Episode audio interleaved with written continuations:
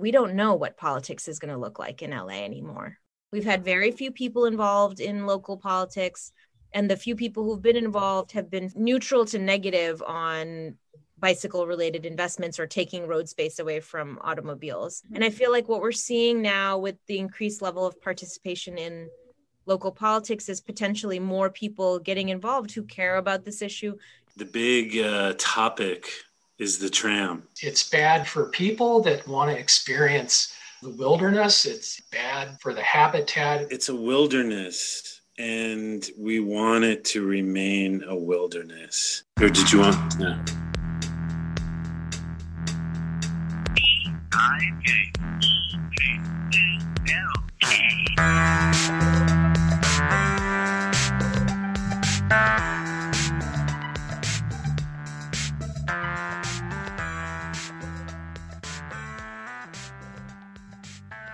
Here we are, Bike Talk live on KPFK, now on Zoom with uh, Nick Richard and Don Ward. Hey, Don. Hey, did you ride your bike this week? I ride my bike to the market to pick up groceries and I do a little morning uh, workout ride, but um, I've been really lazy lately. I haven't been doing been cold in the morning. I did ride to the brewery, our local brewery. Oh, which cool. yeah. And uh, Imagine if everybody rode bikes to the bars. a lot safer. Yeah. A whole lot safer. Just makes you wonder why they why they uh why the government forces uh establishments to have parking lots, like bars to have parking lots, right? Sort of contradictory. It is amazing when you think that that everybody in LA drives to the bar. And not only that, they the like I guess policy or maybe the law says that cops can't hang out around the corner from a bar to catch drunk drivers. What? Like that's seen as entrapment or something like that. It's so weird. It's sort of like like people want to be able to break laws and just sort of have like a, a sporting chance. yeah. Yeah. We're funny. Um, we're gonna have Nithya Nithya Raman on who who won. That's right. who won. It's like this is like earthquake news. Like this is huge. Huge. because she i she was described as in that one article that you looked at as the uh la's first unbought polit- uh, elected official That's probably very true. because she had all this like small donor support Yeah, and she, you know, when we had her on last time, she described the process of meticulously uh, returning money that was not, you know, that was not clean money. So, uh, amazing amazing. and because the problem with all of our council members has been they're being bought Yeah, well, the problem with our entire political system is that it's bought, and you know, it. There's every so often you'll get candidates that commit to small money, and uh, they usually don't win. I haven't. I think Nithya is like the first candidate I know of that committed to small money that won. I mean, Hmm. Bernie Sanders committed to small money. Um, usually, like grassroots candidates like uh, Tomas O'Grady, who went up against Ryu four years ago, Mhm. and like 12 other people. Um, you know, they they really depend on volunteer work, and this is the thing about Nithya is she had a massive army of volunteers, so ground that's game incredible, incredible. ground uh, game Ground game was part of it, but there were more groups involved than just ground game. But uh, definitely ground game, and you uh, you were one of the volunteers right Yeah, but I didn't volunteer very much, like sadly. Um, but when I did uh, sign up for phone banking, I got on Zoom. I'd see like forty people, um, each time 40 to 50 people on their their Zoom uh you know phone banking operation. You know I was just like wow I was blown away because you normally don't get that many people on a like say a Wednesday or a Thursday night when I signed up. So so what what was it? What was why was Nithya uh able to get so much support I mean, when you talk to her, she's just a very genuine person, you know? Uh, she just comes across as a very genuine person, very believable, uh, very hopeful, and has great ideas and doesn't talk in, you know, platitudes. Um, she really has like actual policy plans and uh, that's something that David Ryu always was a person who was uh, just speaking platitudes, even during his primary. Um, he wouldn't commit to any kind of policy ideas. We'll talk about this with her, with her, you know. But it's like the media has basically ignored this. You know, they. I haven't seen a lot of coverage on this, and there's other people saying the same thing, and it's sort of like questioning why is is she not is her incredible earthquake victory not covered by the media. You know, I have my own thoughts on that. I think it's a lot of it has to do with that David Ryu was the Democratic endorsed, you know, mm-hmm. candidate. In fact, he was endorsed by uh, Hillary Clinton, Nancy Pelosi, and Dianne Feinstein. Like some of the biggest politicians in the Democratic Party, the biggest politicians. So why? Party. Why would they endorse him? Well, uh, because business. that's yeah. that's the way that the Democratic Party works. Right. They work from on high. They're a two billion dollar operation, you know, and when they pretty much have everything on lock, but when they see, you know, their endorsed candidates faltering, they'll put all kinds of resources into that race, no matter how small. I mean, not that this, this is not a small race. This is a huge race. So it's just automatic. It just kicks in. I mean, I'm sure there's some kind of wheeling and dealing going on back there. You know, obviously the Democratic Party's not going to do something unless there's money involved. Well, it just it also shows how important the LA City Council races are. Huge, hugely important. This is like one of the most powerful council seats, one of the most powerful city councils in the United States of America. This is like the city council of Los Angeles. You know, you could point to and and and we only have 15 city council members. I think in New York, which you could argue might be a more powerful city council in some ways, um, I think they have like something like 40 or they have a lot of city council members there. And Chicago, I think, is the same way. Los Angeles only has 15. And uh, you know, it's it's a hugely important race. So I mean, Bernie Sanders endorsed Nithya, which is amazing. And then I guess David Ryu, you know, had to go back to the Democratic Party and be like, yo, I need I need the big guns. Somebody somebody endorsed me, and they brought out Hillary Clinton, yeah. Dianne Feinstein, and Nancy Pelosi, who are like probably the three worst choices, but the most powerful Democrats uh, endorsing David Ryu. That's so funny. So well, I think here, we have. Here comes Nithya. Okay, cool. Hi. Hi, Nithya. Hi. We need we need like uh, balloons and confetti fly all over the place here to really capture this. Sorry, I was a couple of minutes late. How are you guys? Great. We're great. We're ecstatic. We're excited. We're energized. Wow, you won. It's unreal. so cool. Congratulations. Yeah. Thank you. Thank you. How are you both doing? Perfect.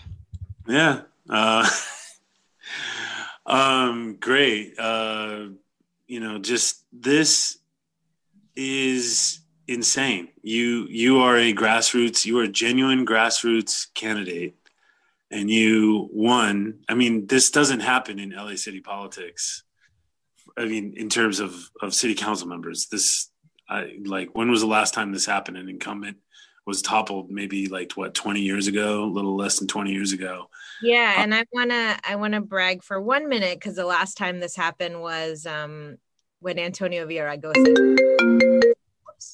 Yeah, so uh, it wasn't um wasn't a total political newcomer. So this is you know it's pretty it's pretty exciting for someone who doesn't have a political background at all to be able to to do this. Uh, it took an incredible amount of work, of course, and you know it was a long commitment. I've been running now for 15 months. Wow. 15 so, months. Yeah, that's a How, long. What's it like to now not be running and have having won? Well, you know, uh, so last Friday, about exactly a week ago, was when um, the incumbent David Ryu called to, you know, concede and um, and so it's been about a week. And i will say the first couple of days uh, it was like i was still on had this big adrenaline rush and there was a, a rush of messages and all that stuff. And uh, but yesterday i think finally it kicked in that now it's it's not just a moment it's for the next four years. And uh and the enormity of what had just happened sunk in. And i think also just a, a little bit of exhaustion from from just having done this for as long as I have. So today I'm feeling a little bit um, uh, like I want to, I'm looking forward to the weekend. but yeah, but it's been a very exciting week. Um, I've been, re- you know, reaching out to other council member or they've been reaching out to me and having conversations about what I can learn from them. I've been learning about how you put an office together for this kind of role. Um, I've been talking to people who've worked in City Hall for many years and who may may have left, um, who are advising on you know how you set up an office and all of those nuts and bolts. But the biggest thing for me, oh, and I've been talking to press because I think people are excited that, uh, you know, one there was a wave of kind of progressive candidates and measures and things like that that won in Los Angeles but two also as you said this doesn't happen very often in in la that a city council sitting city council member gets um, defeated. So i think people are excited to cover it and see what this means for the future of los angeles.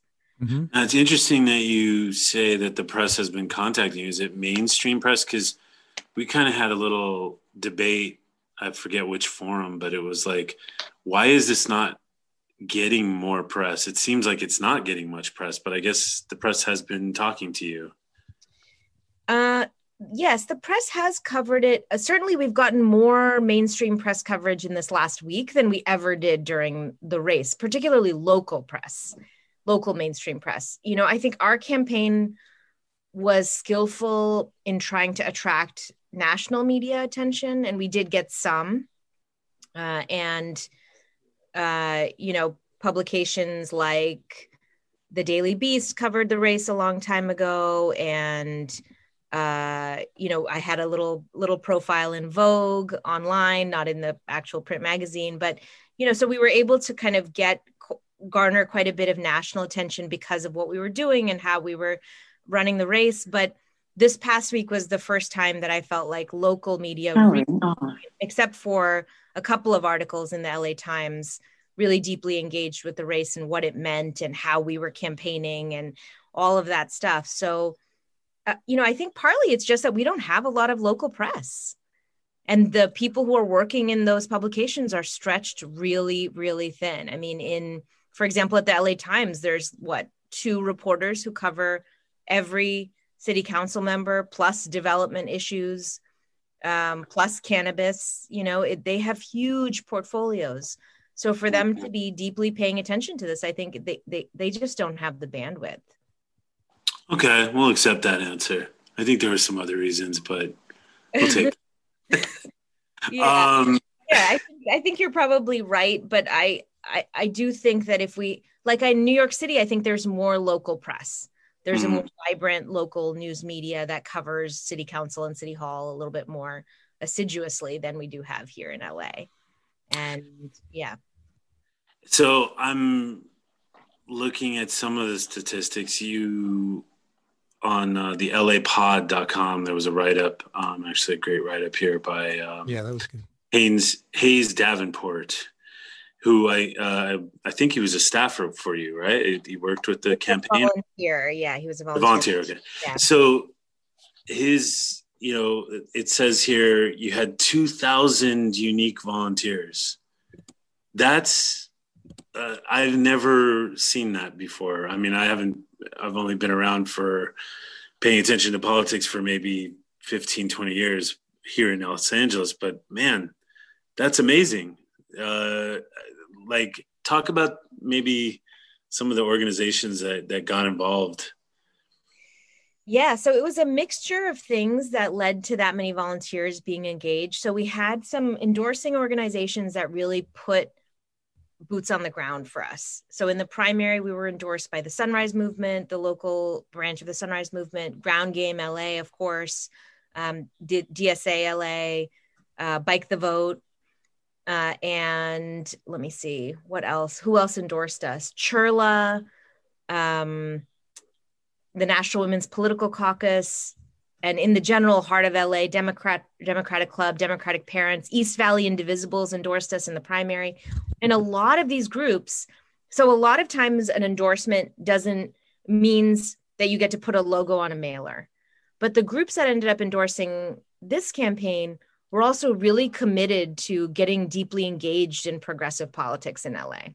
And so that meant we had a huge surge of volunteers. I remember one weekend, Sunrise brought 30 volunteers to canvas in the primary you know and they they must have between those groups they knocked on thousands of doors for us dsa had a regular canvassing operation that met up every weekend and in the general election they had multiple phone banking nights a week you know that they they, they called upon their membership to really step up not just for this seat but for all of their endorsed candidates they endorsed Konstantine in burbank they endorsed Fatima in um, for her assembly race, um, and they really stepped up for all of those candidates. And I, am really impressed with um, the level to which these endorsing organizations stepped up with volunteers.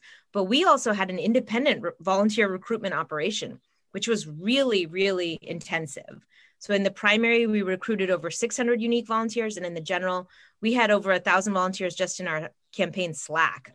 And we recruited them because we were able to get on alternative media like this and like podcasts and get people excited and get people um, you know in wanting to get involved in local politics plus the push from the protest the uprising that happened got people excited about getting involved in local politics and we just were ready to take them on so we had a volunteer onboarding event that we would do in the general with a big zoom where we would tell people about city politics why it mattered and, and kind of give them a briefing on me as a candidate and why I was running. And then we would just get them on shifts, you know, for phone banking and postcarding. So by the end of the race, we had all of these volunteers.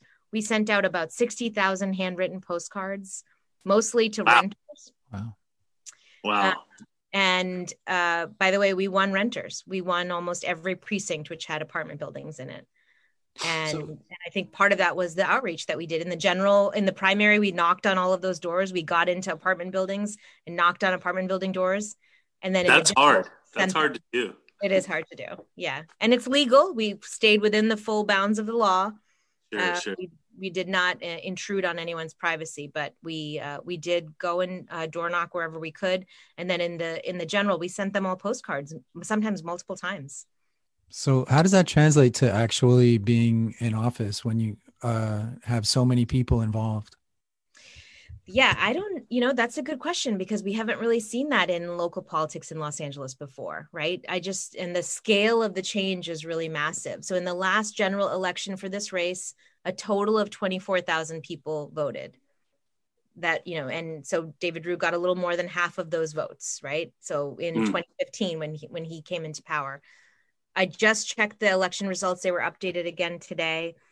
Um, in this election, I personally got 69,000 votes. Wow. Right. Wow. wow. yeah. huge increase in voter participation. And I, I over 120,000 people voted in the in this city council race and in, in this in this in this district. And so that's there's the, half the district. Yeah, uh, more than I mean, it's um, so it's actually out of registered voters, registered voters are about 180,000 in the district. So 120,000 out of 180,000 registered voters voted in a city council race in LA. That is fantastic. Yeah. That is fantastic. Wow. Yeah. Yeah. The, the district itself has uh, 200 and what, 50,000 people. Yeah. So, Yeah, over 250,000 people, and a huge percentage of those voters were um, registered voters. And we managed to get a lot of them to vote down ballot, which was really exciting. love it. Love it. But your question, Nick, about um, you know how do you what does it mean to have this many people engaged? The answer is that we don't know what politics is going to look like in LA anymore, right? Mhm. And I think there's two challenges ahead. One is to continue to engage with residents in the way that the campaign allowed us to do. Um, but two is also to be able to meet the expectations of residents who now have a sense of what they're owed from their city government or what city government is able to accomplish. And I think both of those are going to be challenges that we're going to have to grapple with um, in an era where I think there is, uh, you know, I think there's there's really heightened expectations on both of those fronts. So I'm excited. I'm nervous about meeting those expectations, but uh, but I'm mostly excited about what that means. Yeah, I was going to say the way that you guys organized your volunteers and pulled this off that's that only is a good indicator of how you're going to you know continue to take that momentum into the into the office itself like you obviously have the ability to organize and get things done. So that looks very promising. Yeah, I mean, I think getting things done in City Hall requires a whole nother set of skills, which requires coalition building, which requires uh, communication skills, which requires uh, policy making expertise and the ability to work with other council members to to build those policies. I do think that I come into this position with a lot of humility about what this requires, and um, I hope that I've, you know, I've I'm reaching out to a lot of people to learn about how to be a good council person, and I hope that I'm asking the right questions and talking to the right people. We have a couple of listeners on who uh, would like to ask you some questions, if you don't mind. Uh, sure. I hope I'm able to answer them. Yeah. Uh, well, we could start with uh, let's start with Marvin, and uh, he's he's kind of a recurring uh, guest on our show and and a transportation nerd, if you will. So, um, you know, let's uh, let's open it up to Marvin. Hey, Marvin. Hey guys, and Nithya, am I pronouncing it right? Yes. Yeah. Okay. Right, Nithya. Um, well, I mean, I don't live in LA, so I, I'm not very familiar with your district, but um, uh, being ever the bicyclist, so what what do we have to look forward to in your district for biking the next few years? I know some of the districts. Every once in a while, when I go over there, I notice that they've repaved and they forgot bike lanes, for example, and I find out, oh, the councilman blocked the bike lanes. So hopefully, we, we don't have to listen. We don't have to go through that sad uh, saga much longer in your district.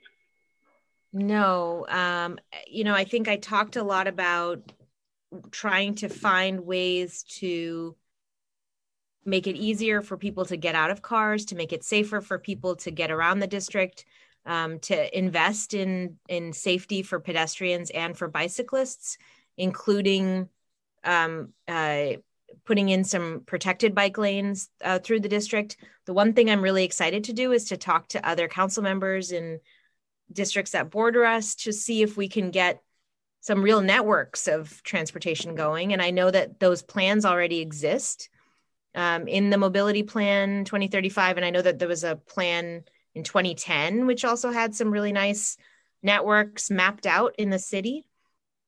So I'd really like to go to those, uh, see what makes sense to invest in initially, and uh, try and see whether we can make that happen uh, over these coming months. And I'm I'm really excited to fight for uh, fight for space for pedestrians and for bicyclists. Awesome. Yeah, Bob Blumenfield and even uh, Mitch O'Farrell. They're Blumenfield's very seems very bike friendly, and uh, he's in he's in the valley. And then uh, Mitch O'Farrell actually does do things for pedestrians and bikes, although he's. Are, are you going to have a sometimes? Are you going to have a bike person in your office on your staff? We'll have a we'll have a deputy of some kind who will cover transportation issues. Who I you know we haven't made any staff decisions yet, but we will be ensuring that um, this is an individual who knows about this issue and who cares about it. Um, so yeah, so we're looking forward to that. But I'll probably be able to share more about that in a couple of weeks, or maybe. Okay. Weeks. Yeah. Uh, we have one more person uh, on Jennifer Gill. Um, Jennifer, you have a question for Nithya? We'll have to unmute. Hi, Nith. Congratulations. Thank you so much. Wow, that was that was awesome. I'm so amazed. I mean, everybody's amazed, but I'm very I'm very happy for you. And, now, Jennifer um, Gill, you you're on the bicycle advisory committee appointed yeah. by. and I think I, we've met. I think um, you know you've maybe come to our meetings. I'm I I'm not sure. I mean, we have Kent Strumpell, um, Michael Schneider. Uh huh. Yeah, you, so he he's really involved now with our um, advisory committee. Do you, do you have a question for Nithya? Yeah. Regarding uh Yeah, well, Sixth Street, you know, I know you're in CD4. So I know Sixth Street was a big deal. I didn't want to really be specific, but I thought maybe why not? You know, um, that was a big contentious um, area, and it really would help. You know, we come across Fourth from my district. I'm CD1 also, which is um, Council Member Cedillo. Mm-hmm. And I don't know if you know much about his background. I can talk to you about it some other time, but um, he, you know, he has a hard time with the bicycle community at this point, but maybe not anymore, you know, because we're right next door to each other. So maybe we can join East and West, like you said, um, you know line we have a we have fellow four. fellow endorsed uh i think by bernie sanders. Gil cedillo was endorsed by bernie sanders wasn't he? Oh really? I didn't know so that. there is a little commonality there. Yeah he endorsed hmm. bernie sanders. Uh he I did yeah. And i didn't realize he was endorsed as well but he's not he won't be running until 2022 again. Right. Yeah, i could be wrong about him being endorsed by bernie sanders. I thought maybe but uh, very very possible yeah, um, but well, he does he helped us. Relationship. He, yeah. he and he helped us recently. His office, I couldn't believe it. They helped us to um, fix the Arroyo Seco. His okay. deputy, you know, wrote a letter, and we they got everybody um, joined together, and they fixed it in in really quick time because they had to worry. They were worried about flooding. So, you know, maybe he. For it. Pardon what were they doing for it? Um, well, there was a big cement block that had, uh, you know, uh, been just cracked and taken out of place, so nobody could ride on it. So they shut it down, and nobody and, and people were cutting holes in the fences so they could ride, and they'd keep closing it up again. So finally, they they fixed it. That's great. And and CD1 got involved in that. So I'm, you know, I'm not saying he, you know, I'm trying to say that maybe he will, you know, shift a little now. Well, you know, I think one thing, um, Jennifer, is which I think is true, and I think this was the premise behind uh, Bike the Vote's involvement in lo- electoral politics too, is that yeah. what we've seen in Los Angeles is that historically we've had very few people involved in local politics and the few people who've been involved have been fairly uh, i i would say neutral to negative on bicycle related investments or taking road space away from automobiles. Mm-hmm. and i feel like what we're seeing now with the increased level of participation in local politics is potentially more people getting involved who care about this issue and who are voting on not just this but on a range of issues. But i think they're aligned on this as well. And so i do feel like we have the potential for people who have been in office to hear that and to make changes that align with voters expressed interests you know so mm-hmm. I, I do think this is a very exciting moment yeah oh it's awesome awesome thanks jennifer I do have one more, um, just one um, more, yeah. uh, Dawn, one more thing, and it's to do with the homeless along the bike paths. Yeah. And I know you're involved with the homeless issue, so I would love to get some kind of a, you know, conversation about that later, not today, but it is to do with bikes in a way because it's not Yeah. safe sometimes. Yes, I agree, and I do. Th- I mean, I think that there are questions around, um, uh, you know, uh, uh, around those issues that that are worthy of uh, certainly of longer discussion. I will say that I think my priority is to make sure that we have more shelter beds and housing units Yeah. and, and things like that available for people. Yeah. Uh, and I think particularly at this moment where there is a, kind of an increase in vulnerability and increase in housing insecurity, to me that remains a priority. But Mhm. but I do think these questions are are certainly worth discussing, and I'd love to find a time to have a deeper discussion about it. Okay, good. I will keep, I will keep, uh, I will remind you. awesome. Thanks, Jennifer. Sure. Well, All that's right. good. What we have you for. Uh, Oh, Nithya, great. That that time. Well, thank Um, you for having me. It's uh, always a pleasure to come back here. I feel like I'm here doing like a victory lap now. You know. Yeah. This is this is your house. We- Our casa, su casa. and we could have a ride with you in your neighborhood. You know, we have this um, a- a- advocacy and education subcommittee, and we're working on getting rides all over with each uh, council district. You know what would be nice? Yeah, let's set that up for the Okay. for this transition period. That would be really fun. And Okay. we could put it on social media and stuff. It might be really. It would be a nice way to communicate, um, communicate my interest in this and also some of the challenges that riders face as they're getting around the city. And we have a pretty big social media platform that I developed through the campaign, so we could use it to talk about these issues. I'll I'll, uh, I'll connect with you about on both things then. Yeah, fantastic. Okay. Okay. Yeah. Thank you all.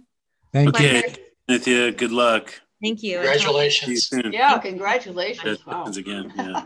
Bye. One more question. Bye. Oh, yes. Who's that? Um, are, are you gonna have a cargo bike out of your office? It- It's uh, to to run like errands around the district or just to show off uh, district. Am I going to Um, have a bike in my office?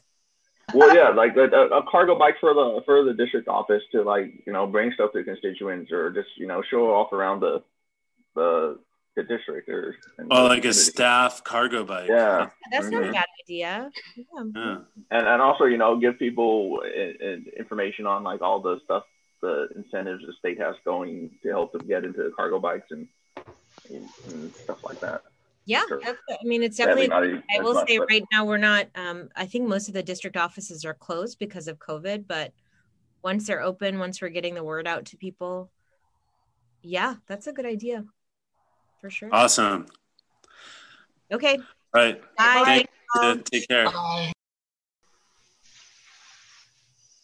All right. Wow. Yeah, good job. Earthquake. Earthquake news in the city council. Oh wow. Mm.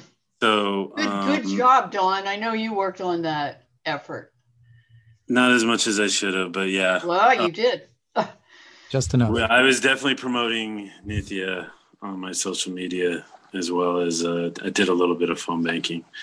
But the amount of enthusiasm for that campaign was great. And David Ryu, you're done. Uh, it's like amazing. So, okay. Um, we're going to bring on Gerry Hans with Friends of Friends of Griffith Park, which is a local org.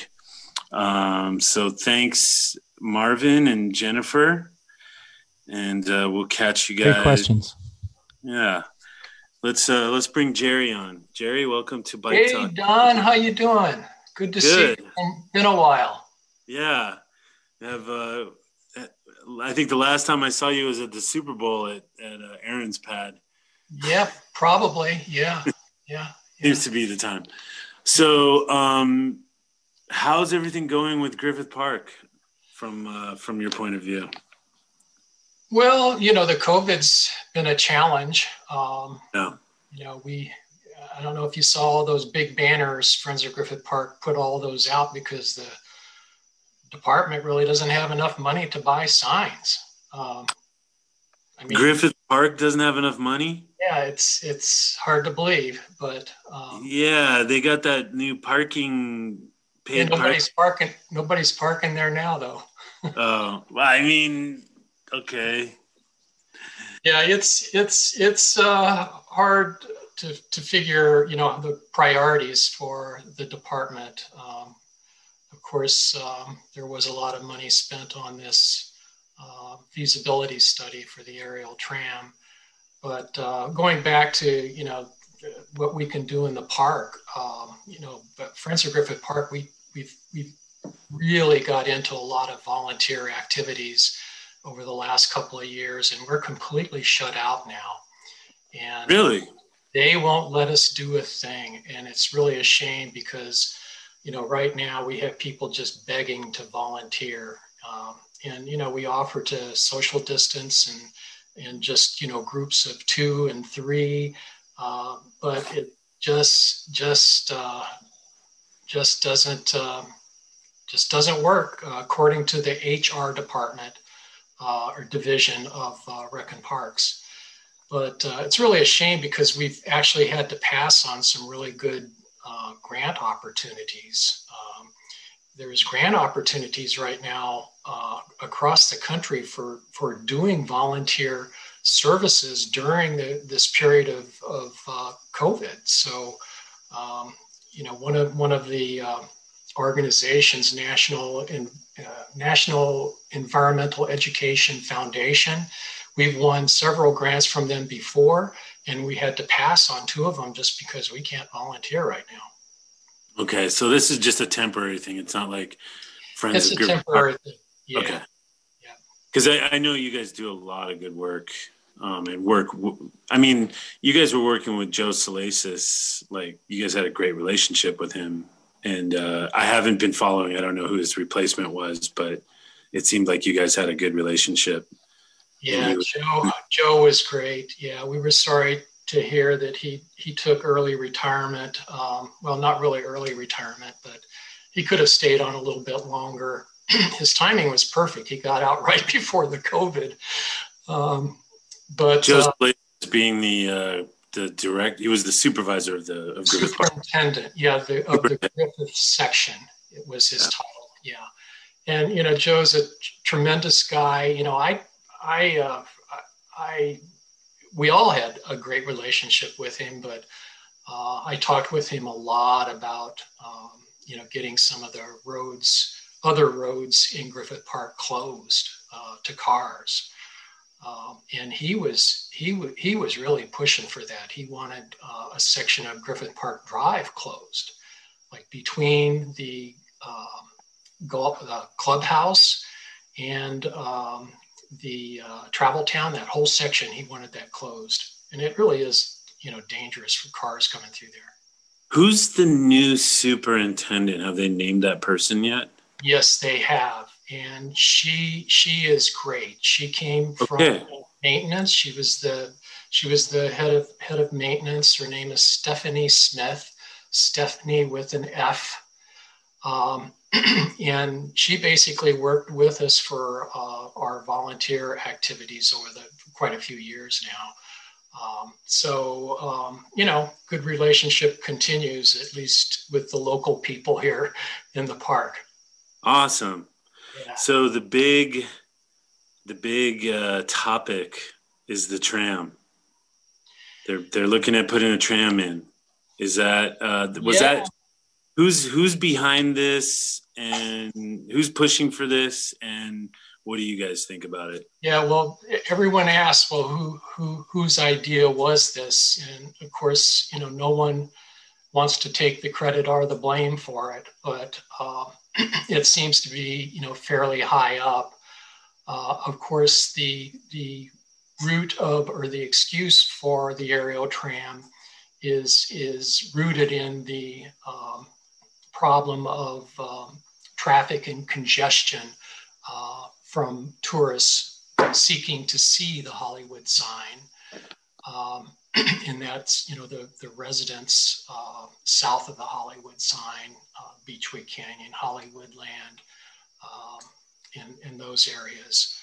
Um, so there was a there was a um, study done uh, by Dixon Resources. They're actually a parking lot or parking uh, same people that did the study up up at uh, up at the observatory, um, and they they did have um, a couple of community meetings where people from the community provided ideas and they packaged up all of these ideas and added uh, some of their own.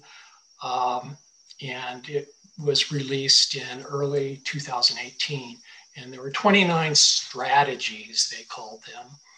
Um, and um, the most expensive, of course, was the aerial tram. So that's the one that they went for first. So who, who would all... be paying for that? Where would the money come from? Would it come yeah. from those fees or the park? Well, it came out of the general fund of recreation and parks, and it was approved by the Department of Recreation and Parks Commission. Um, the first approval. This this is for the study, right? But but let's say let's say they move let's say they move forward with the tram. Where would that money come from? Um, we've we've asked that question, and and I I think probably um, it could come from the city. In fact, the the people we interviewed with, they they did do some outreach. They said, "Well, we can float a bond," and I said, "Well, good luck with that. I'm sure the public's going to want to pay for an aerial tram." um, and th- then they also said that the private-public partnerships, uh, and that's what's really scary. I think the money could be there, even in these times of fiscal crisis for the city. The money could be there and mm. and that's why you know we tried to raise uh, some awareness of this because no one else really was but the commission did um, approve uh, $600,000 uh, and then they uh, Stantec is doing the feasibility study and they came back and asked for a change order of 150,000 so we're up to $750,000 spent on this feasibility study, and we're in phase two of four. Um, so they've they've they've uh, okay. So we got this this problem. Can, where, can we talk about why? Like, yeah, when you the, look the, at the when you look the, at the artist rendering of the of the tram. wait, wait. Let's let's let's back up a little bit more. So we've got this issue where we have the Hollywood sign, and the Hollywood sign attracts tourists to drive up and take a picture in front of the Hollywood sign, which is up these small roads up in the up in Beechwood Canyon and the Hollywood Hills right there. And uh, the Beechwood Association and some of the other uh, homeowners associations have been pushing uh, Tom LaBonge and David Ryu and the park to take in more of this traffic. They're trying to divert this tourist traffic to the park but the park doesn't have the greatest view of the Hollywood sign. So you're always going to get people that are going to drive up these little roads. And now they've proposed putting a tram that's going to what land at that spot um, at the end of uh, I forget the name of the street, but it's up there where Deronda. Yeah, and you can actually get onto Griffith Park trails up through well, Beechwood. No, no. Um, let, let There's me, that road, that road that comes through like Dirt Mulholland meets it. Yeah, yeah. Well, the the the landing spot. Well, there's four options on the table, Don. Yeah. And um, the first three um, actually are more than two miles. Uh, two of them are like two and a half miles long. So option one originates down at Martinez Arena where Travel Town is. Gotcha. Goes goes up to uh, Babybel, which is right where you, you, probably know where it is. It's where Vista and Mount Hollywood Drive intersect, basically. And then it okay. makes a turn. There's there's there's a thing, a big building that they call an angle station, and it changes the direction of, of, of the gondola cars by 100 degrees and then takes them to the west to this Tyrolean tank uh, view site, and that's right basically at the end of Deronda Drive. Okay. it's a great view there, and it's a fairly large flat area right now. So um, option two comes from the zoo parking lot. uh, and it goes a little more directly, but it does have to change uh, the angle just a little bit at the angle station. By the way, the angle station is a building that's put up in a, you know, really wild, you know, the middle of, of wild Griffith Park, and it's going to be seven to 8,000 square feet building. Right, right. Uh, and option three comes also from the zoo area, the zoo magnet.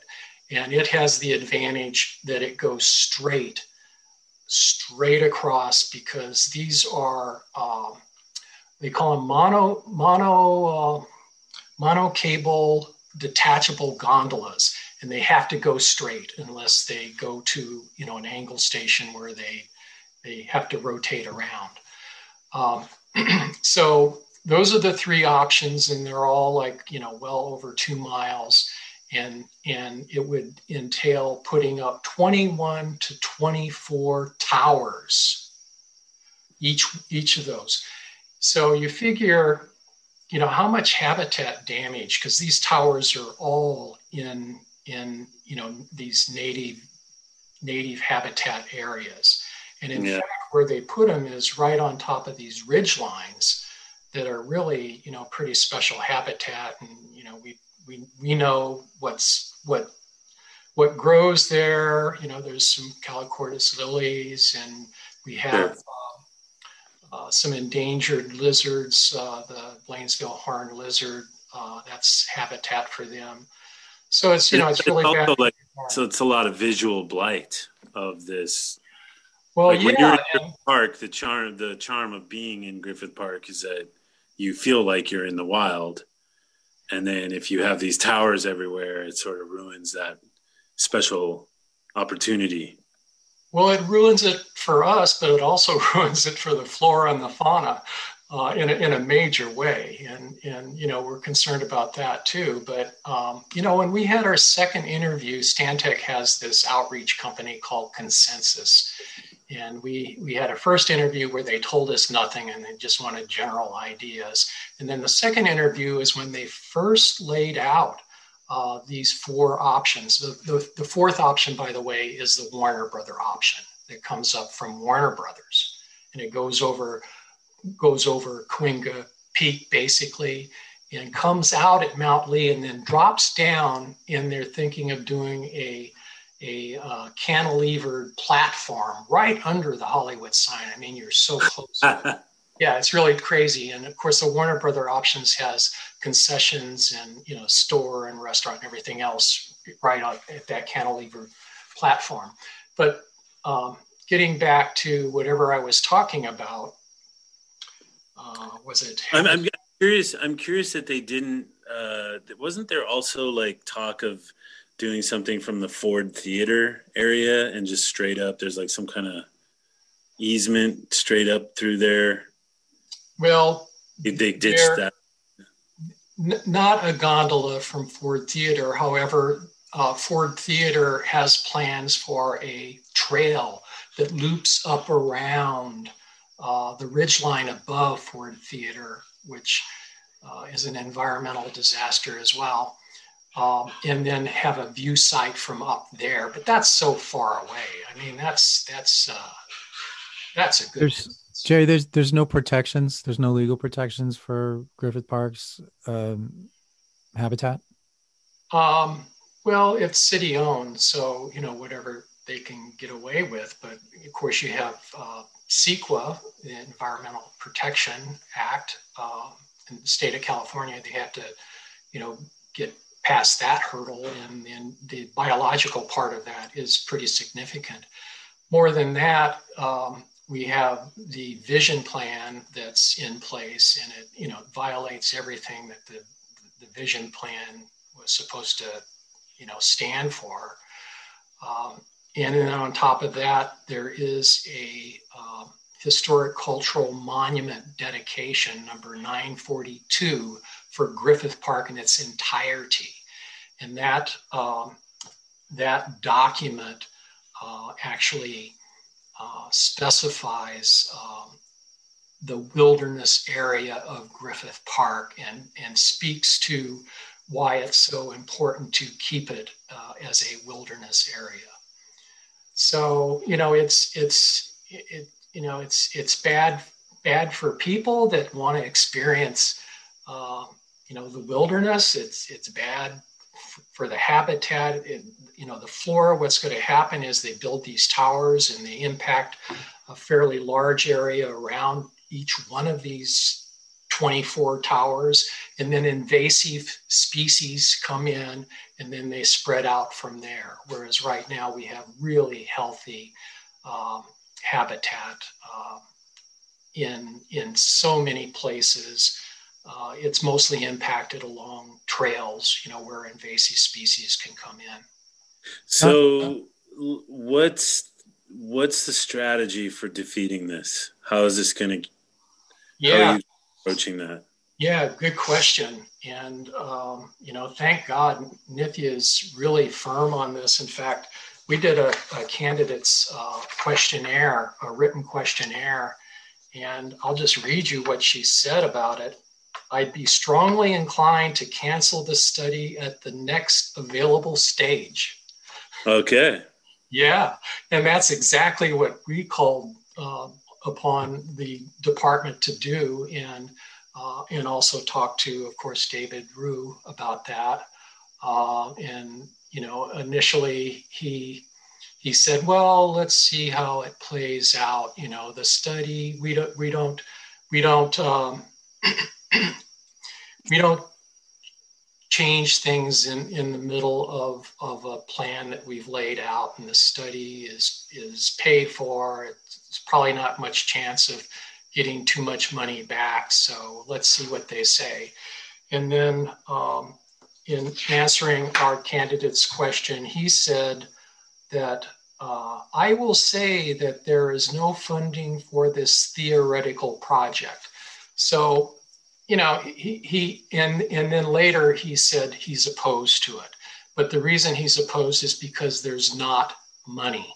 And I think that what Nithya, her reason for opposing it is um, is much stronger. She said uh, um, it's you know environment um, and you know it's it's just not the right solution. It, it's more- it's it's it's like it's a wilderness and we want it to remain a wilderness and they it's like these like they get itchy or something in the city to do stuff maybe all this parking money they got is like making them a little too itchy over there and we need to figure out other things to do with that money because i, I who's behind fault. right it's like it's a little bit my fault but uh i want to know who up top is behind this. Like it sounds like, you know, it's like how does something like this even get to this point? Well, you know, there's there's certain things that have been thrown out in the press. Uh, one was by the mayor quite a few years ago. Another was a suggestion by you know well-moneyed uh, Diller uh, von Furstenberg. Um, there was some talk about there being something that comes from the universal side and crosses Barr, well, that didn't work out because it would have to go over residential area. Um, but yeah, you, you know, it's it it's just really hard to tie it to any one particular person or, or one one particular uh, segment of of our government. But you know, we do have the Olympics coming up. Right, that's probably a big one. Yeah. So you guys, you know, lawsuit, like what's how's it going to go down from here? Well, um, yeah, I, I, know we have a reputation for lawsuits because we've. we've that's that's what it takes. That's what it takes. I, I, think this one may not take that, and okay. And, and I'm I'm seeing a lot of backing off already. But if it's backing off just because of um, the fiscal crisis situation, um, you know, I, I, am still concerned about you know private money coming in to fund it.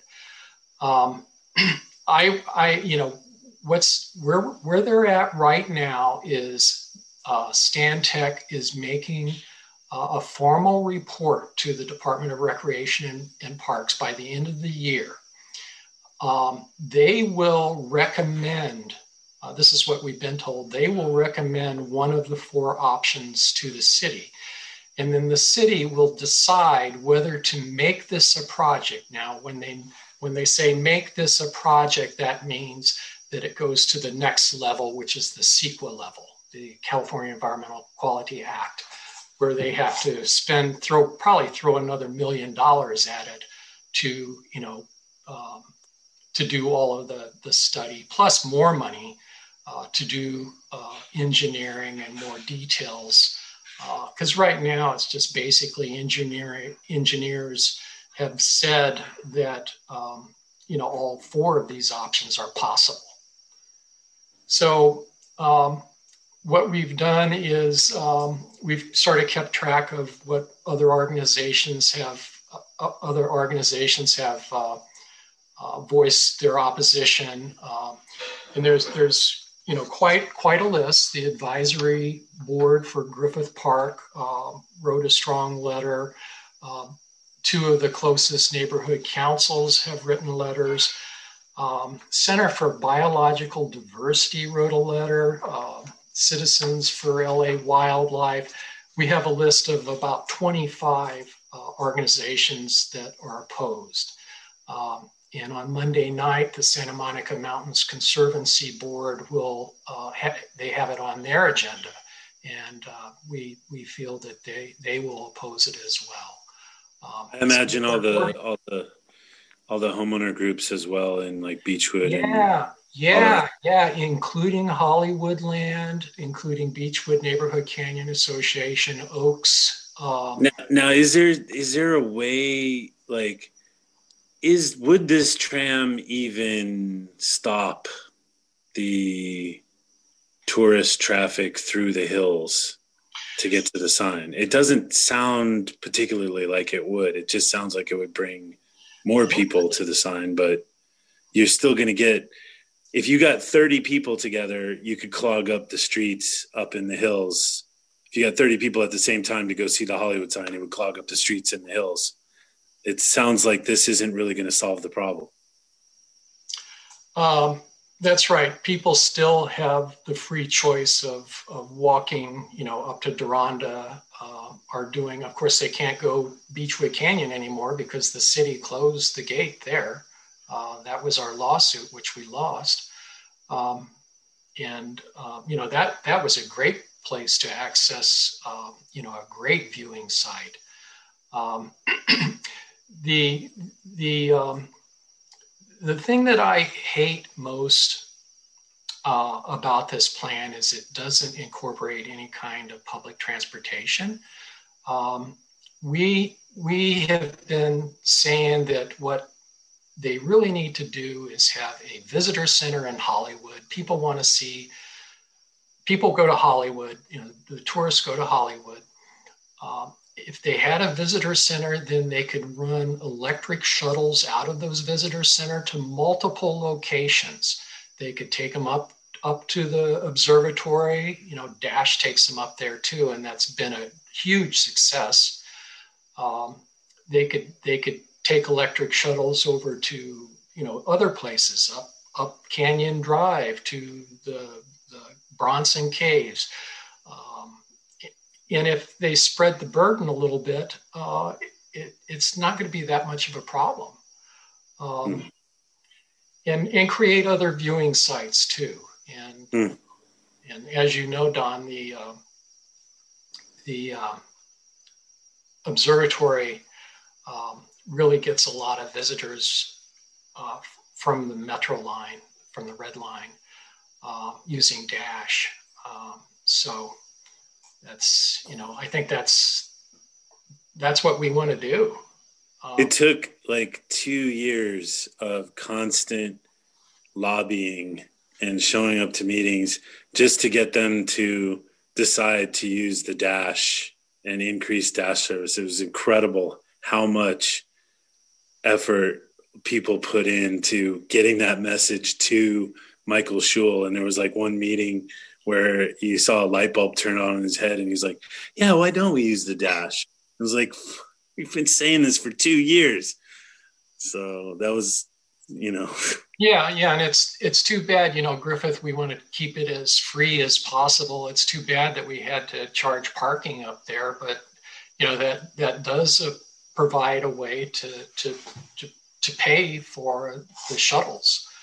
Oh no, I think that was the best thing that happened. Uh, if you charge for parking, people will choose a different way to get up there, and that that helps. That's I think yeah. I think that was the right decision. But you know, it's it's going to come back and kick us in the butt though, Don, because I want to close Western Canyon Road completely.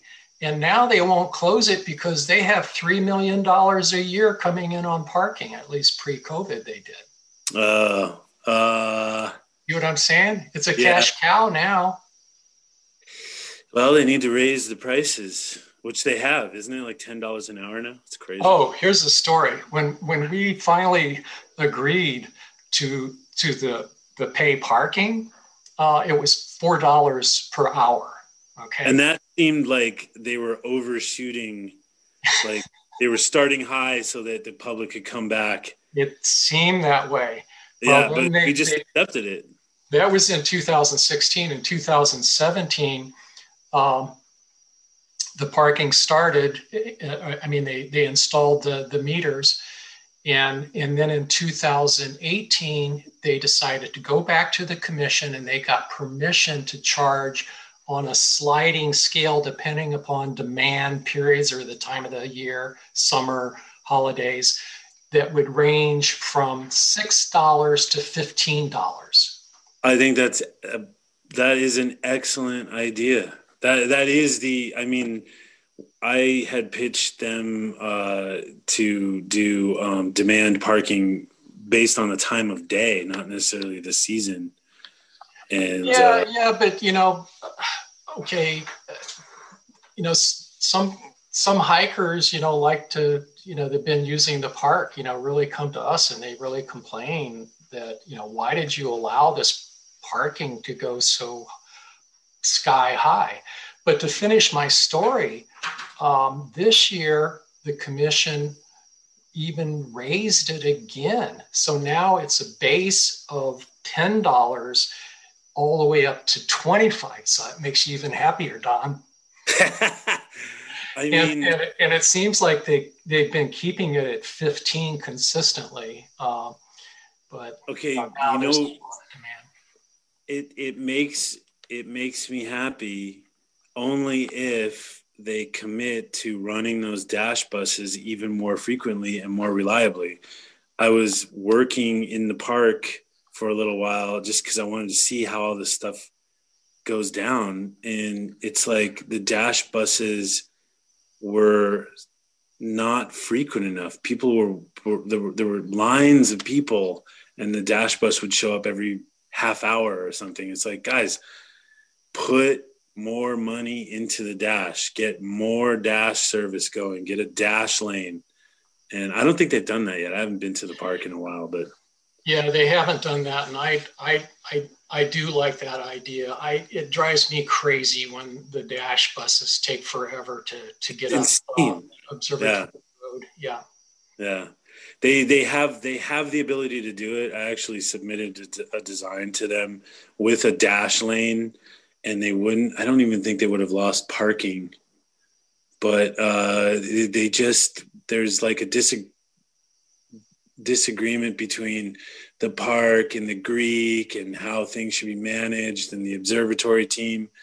And it's just like somebody needs to go in there, some benevolent dictator, and just like lay it out and get that dash bus priority. And people will take it, people will use it. Yep. Yeah. Hey, you know, I, I'm just, uh, just one thing I want to clear up about the tram proposal is that it, it's a ride. It's not like you can go up there and get off. You're contained when you get up there. Oh, really? oh, I thought it goes to like a platform or something. It no? goes to a platform that's enclosed, um, and uh, there's no escaping it. you have to get back on and go back down. Uh, I mean, in a way, that's that's good because we you know, they can accommodate 1,500 people an hour um, on this. So you just you just sort of go and you just sort of drift past the Hollywood sign, it's and then you're just a ride, Don. yeah. It's just a ride. I mean, I could see they're trying to satiate everyone's desire to see the Hollywood sign, and I guess they can make some money at it. But there really are gonna. I mean, I didn't realize there was that much infrastructure, like 24 towers in Griffith Park. That sounds horrific. And like someone's taking a rattle can and tagging on Griffith Park with a tram. Right, right. So yeah, some you know, keep us abreast of what the next actions are to stop this. Um, you know, Gerry, we appreciate you coming on here and giving us the lowdown. Yeah, yeah. Thanks for the opportunity, and and um, yeah. Sorry, I, I may not have uh, been keeping all of the bikers up to date on this. Uh, but you know, we went after uh, a lot of the organizations that um, you know that uh, were are impacted by by the tourism, um, you know, traffic and congestion, and they don't like it either. So Yeah. Well, it's one of those opportunities where there is opposition coming from a lot of different points on the political spectrum. So you've got homeowners that are against it, you've got nature lovers that are against it. I mean, bike riders are all of those people. So, you know, I think you just have, it's not necessarily a bike issue, but it's like, when you're riding through Griffith Park, the thing that you enjoy is that it's you feel like you're in the wild. So uh, yeah, for sure. I'm still- all of the comments that I've seen amongst the bike community is like this needs to be stopped. So Yep. We're still doing our weekly bike over the top as much as oh we- really? Yeah. That's impressive. That's quite a climb. When you say we're doing this weekly ride, who's Oh, I, I, I met my wife and I. oh, okay. We we we go out and and, and do uh, you know up over Mount Hollywood Drive, down you know Trash Truck Hill, uh, down to the river and loop around and yeah. Beautiful. great. Yeah. We're we're really marathoners, but we can't run anymore, so now we're biking. Nice. Welcome. uh, you've probably been biking all your life, just like the rest of us. but uh okay so yeah it's gotta you know um we'll we'll where can we uh see progress on this uh, updates friends of griffith do, do we have it Friends uh, of Griffithpark.org. We have a page, you know, dedicated to the aerial tram, and and uh, we're we're any any news, you know, when this report comes out, um, we'll be all over it. LA Times did a little little story. Um, it, it was you know pretty good, and um, so you know we'll we'll we'll uh, we'll let you know what's going on. okay thanks gerry thanks for giving us the update Yeah, thank you. good luck on you. your uh, good luck with this we're we want to hear more so come back anytime Okay, we'll do. Thanks, guys.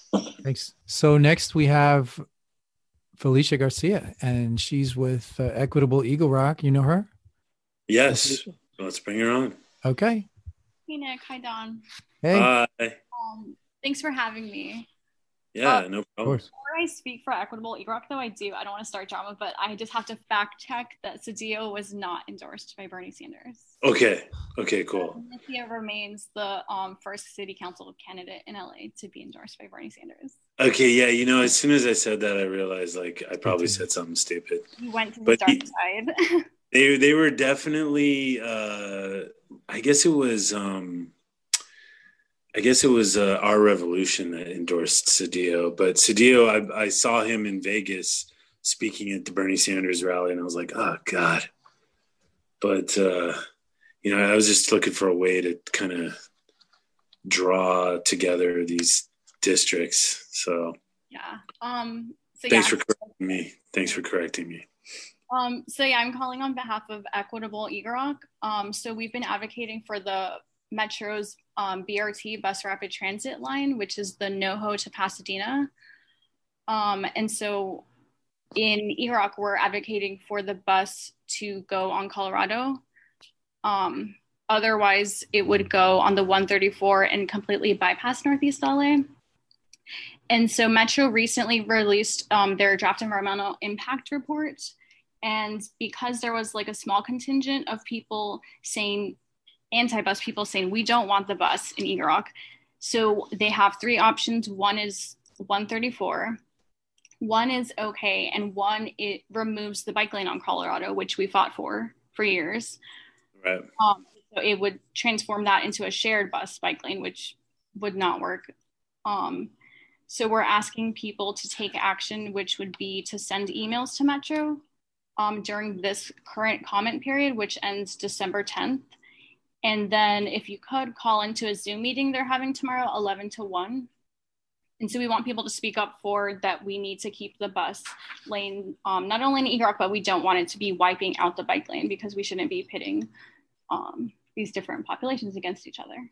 So would you have the plan that that that you I guess of the three plans, one of the plans would be keep the bike lanes, but also have the bus lane. So that means what one car lane each direction? Some compromise, but what we're really asking people to do right now is to ask for a new option because we're not happy with any of the options. Um, last summer, I started a petition that had over a thousand signatures, and we said we want the bike lane and a bus lane, but we also want to keep like the curb extensions and stuff. And the street is wide enough that they can fit everything in. Um, so it's really frustrating that they're not being more creative when there is capacity for that. So we're asking people um, to write in asking for a new option. Now, um, you know, in terms of at least our fight on the Hyperion Bridge, which I hate to keep bringing up because that's, you know, that's one of the bike talk bingo things that we're going to mark off.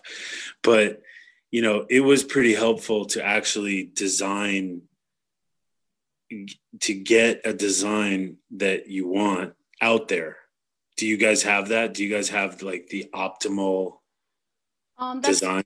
Something that we are working on. Um, if you're online, if you go to um, either my Twitter, which is hippie runner, H I P P I E runner or um, Topo Modesto, Michael McDonald's Twitter. We yeah. we might be sharing more details there.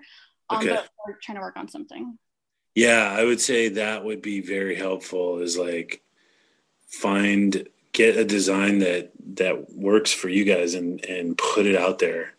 And you never know. Like uh, that's what I you know that's what I did. And I even though we lost, it did get into the the choices. Like at least our plan became one of the choices. Right. And uh, I think that could happen in this case. It's like, okay, let's see what you guys would be happy with, and let's fight for that.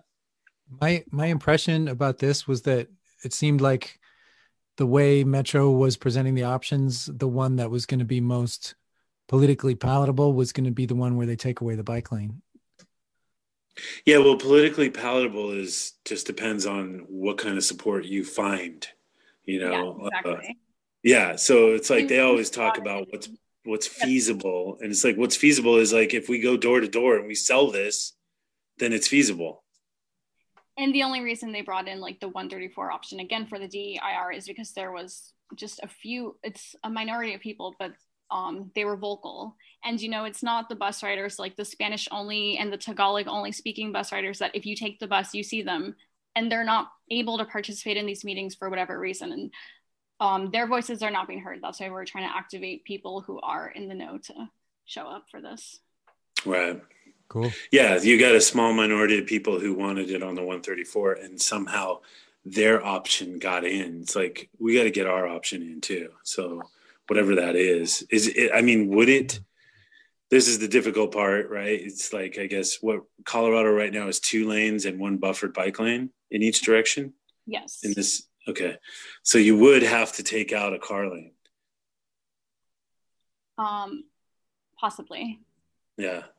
I mean, and that's not scary. That's not scary. Like you, that can be sold.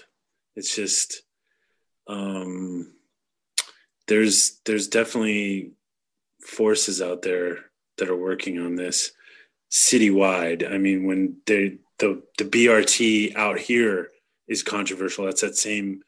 I believe it connects to the BRT that you guys are working on. Where's that here, Don? In Northridge. That's by CSUN. We're talking about having a BRT go to CSUN on Nordhoff, which is seven lanes.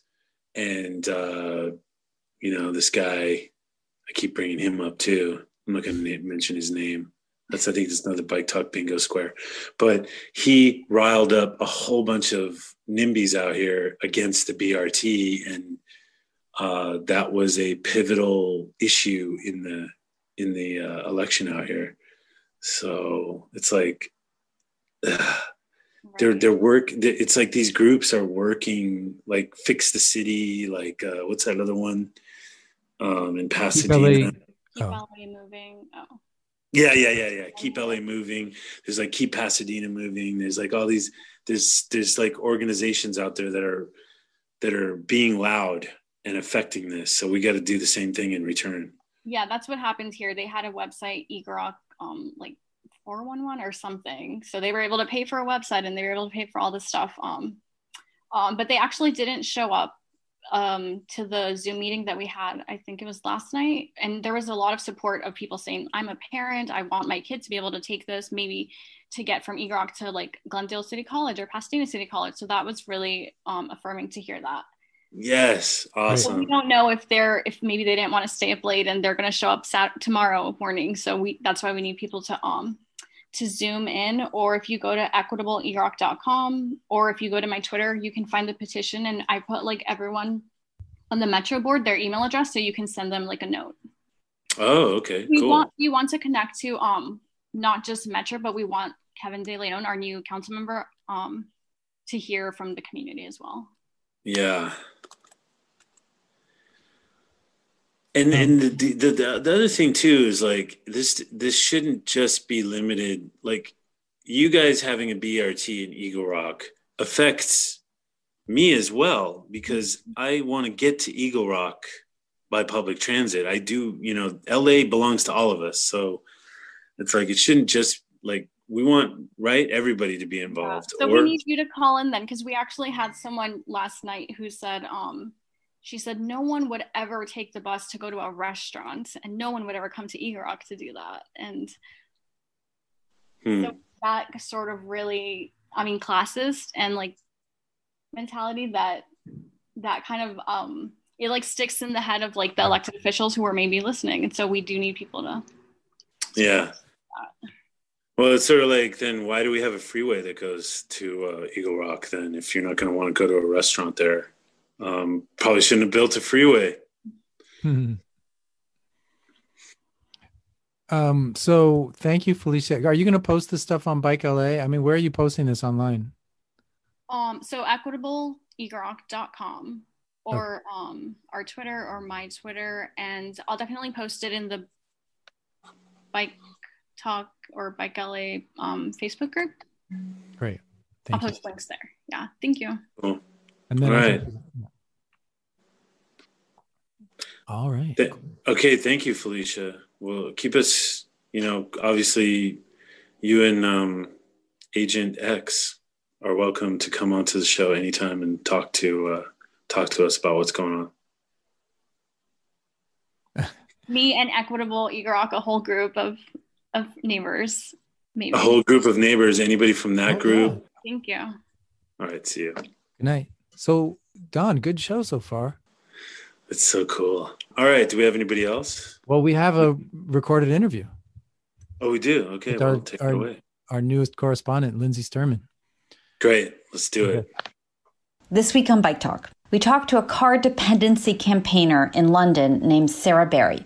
She's written about being an adult beginner bike rider and how the UK is hoping to start something really groundbreaking dubbed the Cycle Revolution. She also gives us a brilliant plan for how we can get the naysayers on our side. I'm Lindsay Sturman, and I'm incredibly passionate about bikes. Sarah, welcome to Bike Talk. You've become a bike activist, or I should say, would you call yourself a bike activist? And how did you become a bike activist? I, I don't know if I would call myself a bike activist. I think more than anything, I would call myself a car dependency activist, but I think those things go hand in hand. Um, so I am probably not your your typical um, guest, you know, guest to be guest to be talking on this program. I um I only learned how to ride a bike, as in like only learned how to keep a bike upright and be stable on it about two years ago, um, and only started riding a bike properly about six months ago um, when a low traffic neighborhood change was introduced in my neighborhood, um, which basically means that a bunch of streets had their sort of entry rules changed uh, so that not not all cars could drive through particular roads. Um, so every house in the neighborhood remains accessible by car, but it means that rat running or people sort of cutting through residential neighborhoods to, to shave a minute or two off their journey can't really happen anymore. Um, and the result of that was my street and my neighborhood went from being full of traffic to basically, you know, empty and full of pedestrians, cyclists, scooters, children playing um, practically overnight. And when that happened, I thought to myself, you know, I'm out of excuses. I need to get a bike. I need to learn how to ride. Um, and I suddenly became super aware, as I'm sure that you know most most, most cyclists are, of just how big of a difference good infrastructure can make um, and sort of you know quieter car free spaces can make. So the experiences that i was having on my bike as a beginner who's still struggling who still you know can't always signal confidently and sometimes falls off um, was really different in my neighborhood where these low traffic neighborhoods were in place and when I was sort of out in the wider world um, where there were no cycle lanes and no traffic calming and no infrastructure for cyclists at all. Um, and that made me mad um, because unfairness of any sort of any sort should make everybody mad. Um, and I started writing about my experiences as a beginner cyclist and advocating for better streets and better infrastructure, um, and also just a more accessible culture and welcoming culture for for beginners like me, who might not feel like there's a place for them, but who where there absolutely definitely is a place for them. Why do you think you learned? What made you decide to learn a bike, ride a bike, and um, is it just something that people weren't doing when you were a kid?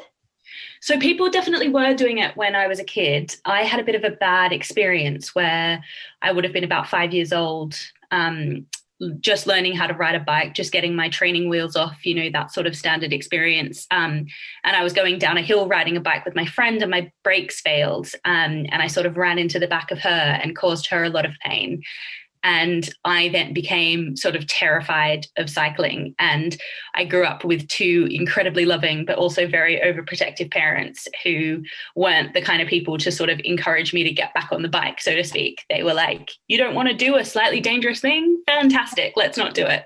Um, so then, you know, I sort of sort of fell out with with cycling as an activity. But where i grew up i was sort of grew up in the suburbs on the outskirts of sydney and not many people rode bikes there. There was absolutely no road there was absolutely no cycle infrastructure um, no support for people who wanted to use that as a form of transportation if not you know sort of a hobby so it didn't really feel like a big loss in my life until I moved to London and I started to see so many people in this city getting around by bike and having just what seemed like a much better time than me.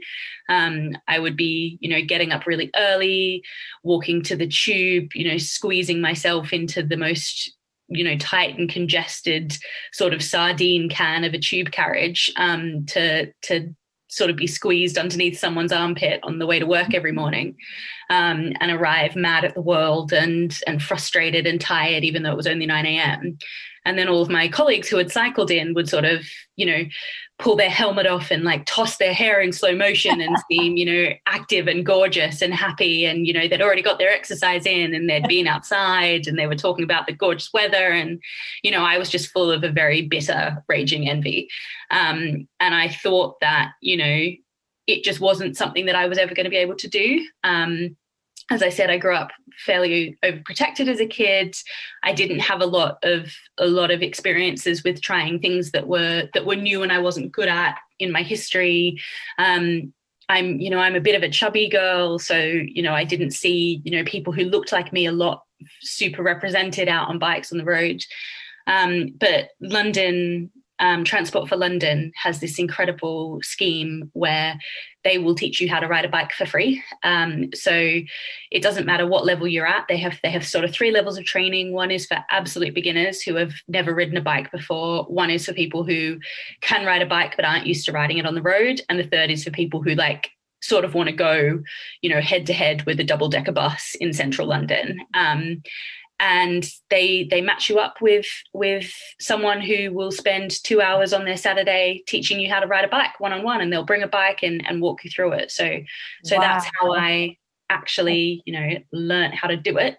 Um, you know, started off just like screaming and wobbling and, and all over the place. And then by the end of the session, you know, they had us had me sort of ducking and weaving through the obstacle courses and and different things like that. Um, but again it wasn't until sort of I, that that that gave me the ability to ride a bike but not the confidence to feel like i could ride a bike on a road. And it wasn't until changes came in place in my neighborhood that made the roads really really quiet that i could get the practice that i needed to be able to then take up cycling as a form of transportation. And you know in a we just we just found out now that um, the uk's hit 33000 cases today um, per day. So that was that was today's number for COVID, which is the highest we've had since March. Um, and public transportation, you know, still feels like something that I shouldn't be using, um, mostly because of the fact that, you know, if if spaces on public transport are limited, I want those spaces to go to people who actually need to use it to to get to work, to get to family, to get to you know the hospital, wherever it is that they need to be. Um, and being able to cycle now is hugely transformative for my life because if it weren't for that you know i wouldn't have i wouldn't have gone further than walking distance from my house in six seven months. And i hate to think what what kind of shell of a human i would be if, if that were the situation i was in.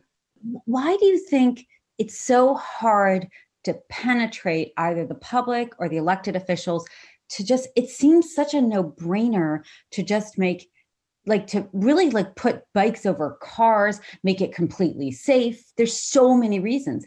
And i guess i'm just maybe I, I, just you have to take the red pill and wake up but i'm curious if you feel like you what's what's been the barrier Great question, um, and it's it's a really interesting context at the moment in the UK because our national government has just announced, you know, two billion dollars worth of funding to for what they're calling the cycle revolution. So they want everyone in the country that can physically cycle to be cycling as a main form of transportation. So they're, you know, they're changing the road rules so that they prioritize cyclists and pedestrians. They're building protected cycle lanes on basically every road. They're, you know, they're really heavily investing. The politicians have have got it. They understand. But the public is so far behind, and there are huge sort of opposition from members of the public, particularly driving members of the public, who feel like this is a personal attack on them. Um, and I think, you know, I think one of the reasons that that comes from, one of the reasons that it's that it's so hard to sort of get movement in cycle infrastructure and, and protection for cyclists, is because for so long, you know, the the car industry has been selling people this myth that owning a car equals freedom and that being able to to to be free and succeed in society is very much tied up in having a car you know having a nice car especially in the us having a big car. Um, and that just isn't the reality for people who especially people who live in cities. Um, you know car ownership is incredibly expensive. Um, it's it, it's incredibly you know disadvantaged disadvantages for the for the poorest and the most vulnerable members of society.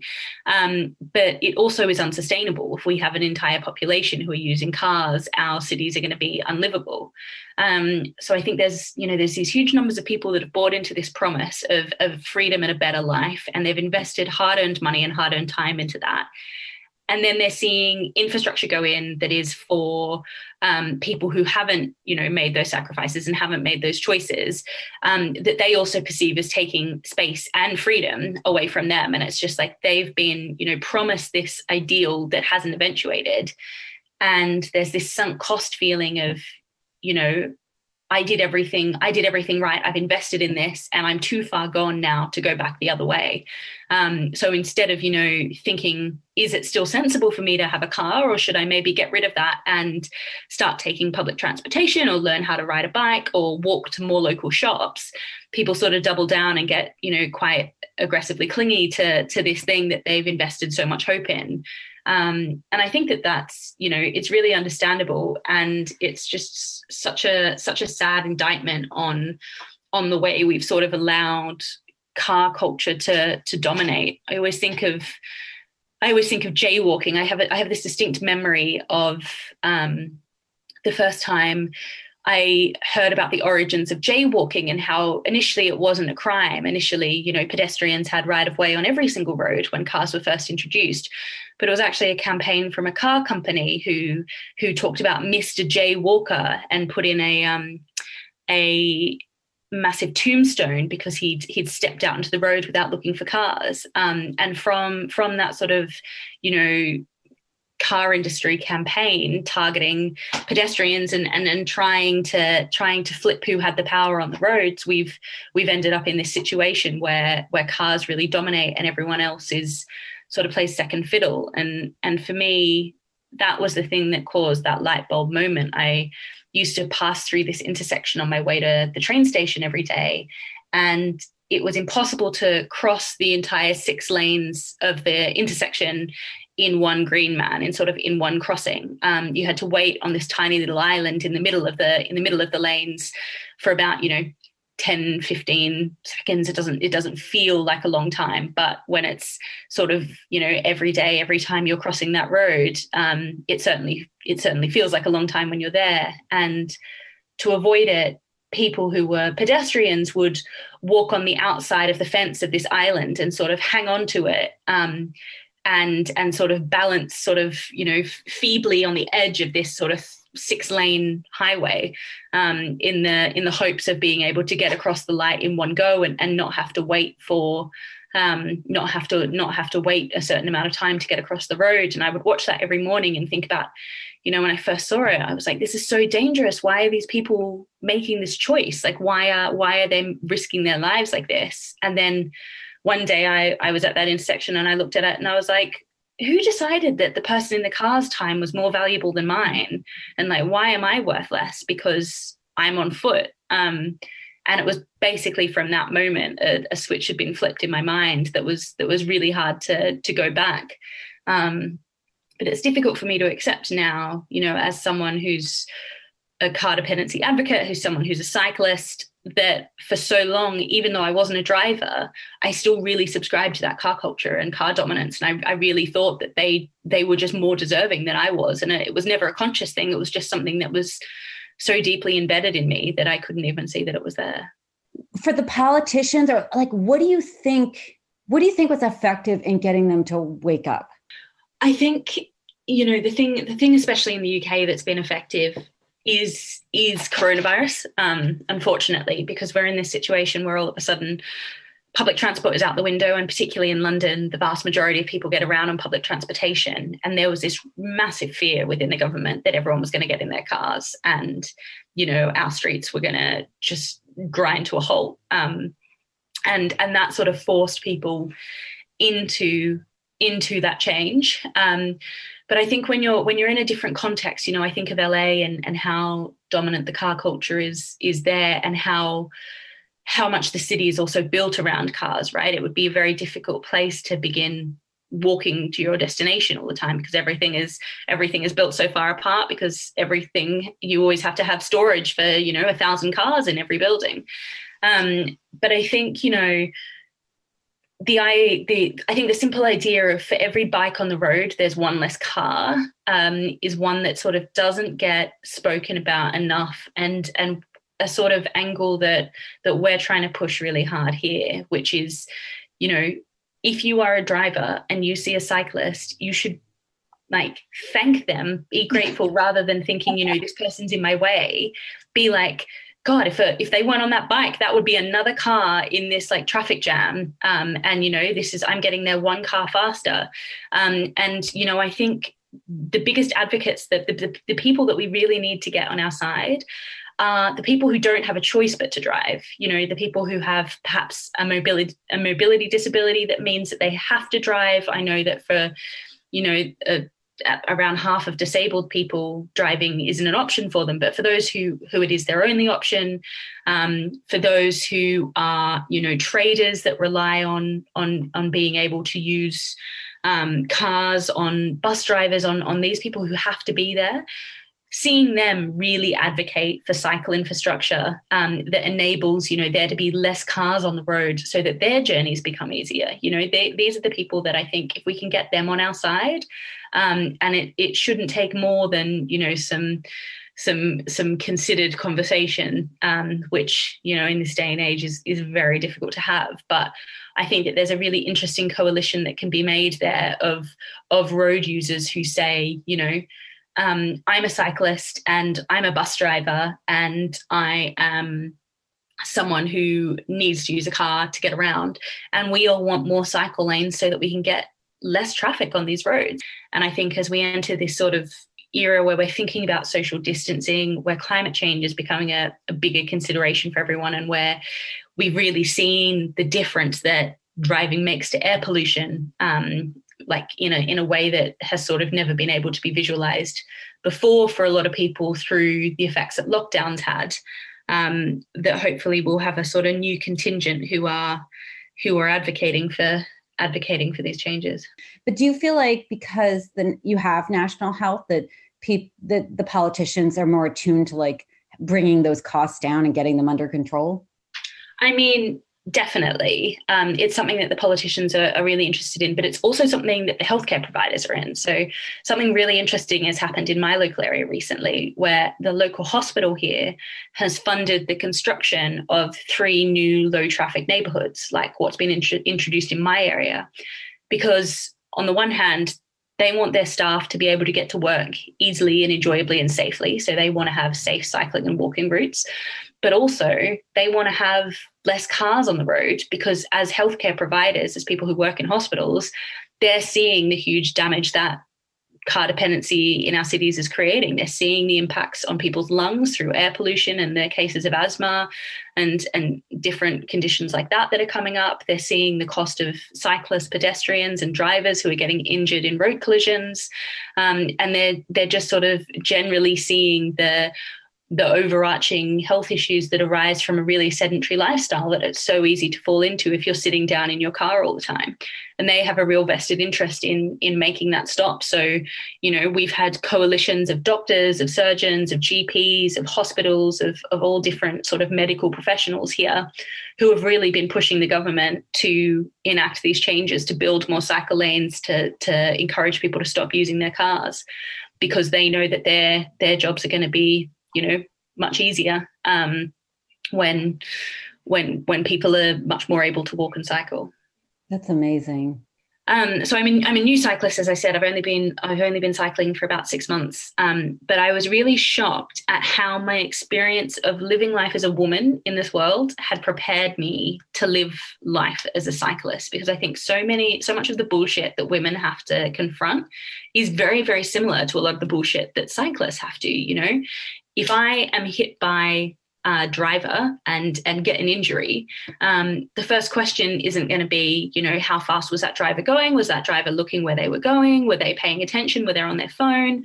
The question is going to be, was I wearing a helmet? You know, had. I just run through a red light? You know, and as a, as a woman, I'm like, I recognize this victim blaming. Like, this is the exact same thing that you would ask me if I was going through a sexual assault. And, you know, I think as women, we're we're doing much better now than we have historically at calling bullshit on that kind of behavior on saying you know what this isn't about like i'm not the one in the wrong here and i'm not the one who's going to be interrogated. And so i think when i when i sort of stepped into that sort of cycling space i was already sort of quite mad and quite quite resistant to the idea of of filling that victim role from the fact that I've just like lived life as a woman for 30 years. Um, the same thing with you know being differential with space you know? I'm i'm going to ride in the middle of the lane. I'm going to take up space. I'm going to i'm going to feel safe and and seen. The same way that i would if i was you know in a meeting room and trying to to to get an idea across and having someone across the table either like mansplaining that to me or, or trying to talk over me you know i as a woman am, am now used to having to quite aggressively hold my space at the table. And as a cyclist having to do that on the road it, you know it feels like i'm exercising the same muscles. Um, and that wasn't something that i expected or anticipated. And i think you know if i was a younger woman starting this out I would have, I don't think I would have been good as good at those things. I think I would have, you know, been, you know, having, wearing, always wearing the helmet, always donned out in the high vis, high vis, always, you know, making sure that I was abiding by every rule and going above and beyond and doing everything to make sure that I was, um, doing everything that I could do to prevent someone from hurting me, um, and you know, taking up as little space as I possibly could. And and now that I'm older and hopefully a little bit wiser, um, and and living in a in an age of you know incredibly strong women who uh, don't apologize for for sort of taking up space in the world, I think that that's that's really prepared me to be able to to to cycle well and to sort of fit into that um, space in a way that's effective. And I and I think you know I think that there there is a path there to get more women involved in cycling because it is a real it is a real form of empowerment. But you are also you know exercising muscles that you've been exercising for your entire life. Um, and I think that there can be a, a big sense of familiarity that comes with that. That is so amazing. My mind is like racing because there's it's like it's such a complicated thought, but it's so true. why do they see bicyclists as the enemy? You know what I mean? Like, yeah, we hate we hate people hate biker. It's so weird to me. Yeah, you know, I don't think it's anything personal. So like so recently recently I had a really bad experience cycling. Well, I shouldn't say really bad experience. I had a pretty normal experience cycling. Um, but I was coming back from my um, sister-in-law's place. She lives she lives ten miles away, um, and we were cycling. I was cycling with my partner through you know a a sort of busy end at the school run, like end of the school day, and I just had so many near misses. I just had you know, vans that were going too close, that were overtaking, you know, too aggressively, that were speeding, that were slamming their brakes on in front of me. Um, and you know, I was nervous. I'm not going to lie. I'm not. I'm not a super confident cyclist yet. I'm. I'm assertive for sure, but I do get frightened. And I was sort of just my my my ethos in life is always just pretend that things are okay. Just like always fake it till you make it kind of thing. Just like if I if I allow myself to be overwhelmed by this thing, then I'm going to have a terrible time. But if I just pretend everything is fine, it'll be fine. I was uncomfortable, but it wasn't until I sort of got home and my boyfriend who'd been cycling behind me the whole time was just in a really sad down mood. Um, and i sort of asked him what was wrong and he was just like I've just spent the last hour like watching you nearly die over and over and over again. Like this was awful. I feel terrible. Like you need to be more careful. You need to do all of these things. And like it was so interesting because before I was before I cycled, it's the kind of thing I used to say to him all the time. Like this fear I would have about him getting injured on his bike and sort of being like, please wear a helmet, please be safe, please do all these things. And and he'd get annoyed at me again for that sort of victim blaming stuff. And and I wrote this piece at the I wrote this piece after the experience of a you know a, a letter an open letter to the drivers that that had put me in danger that day. And and the idea that I the sort of conclusion that I came to from writing that piece and from thinking about it is that no one who no one who is doing that no one who is behaving in that way who is being so aggressive towards cyclists and who doesn't want them on the road i don't think any of those people are having a good happy joyous life.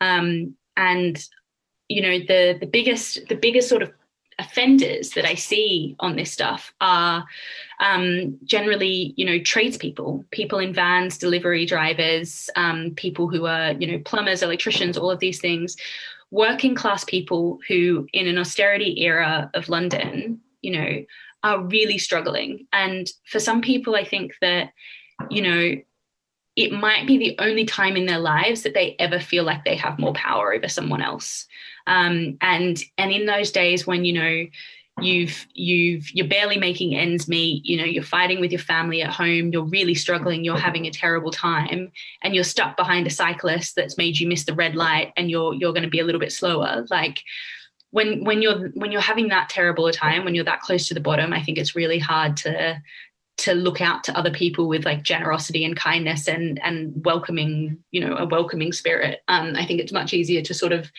blame people outwardly for for your suffering and and the things that you're going through and also to to sort of replicate the power structures that you've seen performed against you. So you know i wouldn't I wouldn't be surprised if a lot of the time the people who are, you know, yelling at me from from vans because I'm not going fast enough and and you know close passing me are just like having a terrible time and and that's the first time that day that they've that they've ever been in control or felt like they had control over a situation or power in a situation.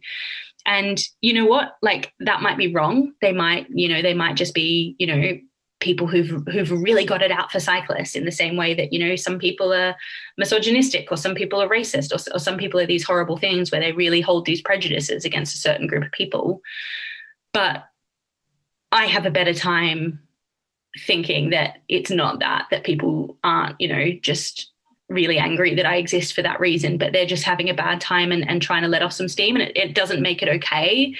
But it makes it possible that you know I can still have a relationship with these people and it might be the case that I you know run into them at a traffic light further up and say like hey that really scared me and have them be like oh I'm sorry I'm just having a terrible time and I know it's no excuse but um and you know I try not to engage with sort of trolls on Twitter it's it's not it's not where where joy lies for me um but whenever I do end up in a conversation with someone who is very aggressive or, or opposed to lots of ideas if I if I have the strength to approach that conversation with curiosity, which I very rarely do, I will often end up in a situation where that person is apologizing and saying, you know, things are just really hard right now. Um, and I think, you know, we were talking about we were talking about the sort of winners and losers rhetoric that that Trump has introduced in into America and into the world. You know, it's it's it, it goes beyond borders. Um, and I think that I think that one of the things that that has created is this real sort of demonization of people on the other side um, and this idea that you know you have to you have to externalize all of that pain and suffering and you have to push those out and that you know people just aren't curious about what's going on with someone else. Um, but i'll often you know if i if i do have those conversations more often than not the response is them just sort of being like you know i'm i'm really sorry i hadn't considered this um, and i'll i'll try better next time. Um, and you know like you said I, I hope that that's a world that we can get back to one that one that we don't seem so in opposition to each other all of the time and i, I do really think it's possible. Um, but it does you know it does require more generosity um, than i'm often capable of giving. Hmm. i'm sure that's not true. But i i think you're so right about this. It's like we put people in cars and tell them you have all the power in the world and we sell it to them constantly on tv and in movies and fast and the furious and then they're stuck in traffic i, I found myself so angry in traffic all the time that yeah. it was just putting me in a bad mood all the time so i actually gave up my car and just started to lift tried to use public transportation um, can i tell you one really cool thing about la though just to for as you're thinking about all these things just food for thought la actually started I think is over 400 villages, like little neighborhoods. Wow. So most of our neighborhoods actually have a business district. So, like, I live in a neighborhood called Larchmont, and like we have a, a street, and we used to have a butcher and a grocery store and a hardware store, and you could like walk and do almost everything. And so it LA says it is a car culture and it was built around cars, but it started as these little neighborhoods. So I actually have hope that we can get back to that. You know, I mean, like shop local and and walk to your butcher.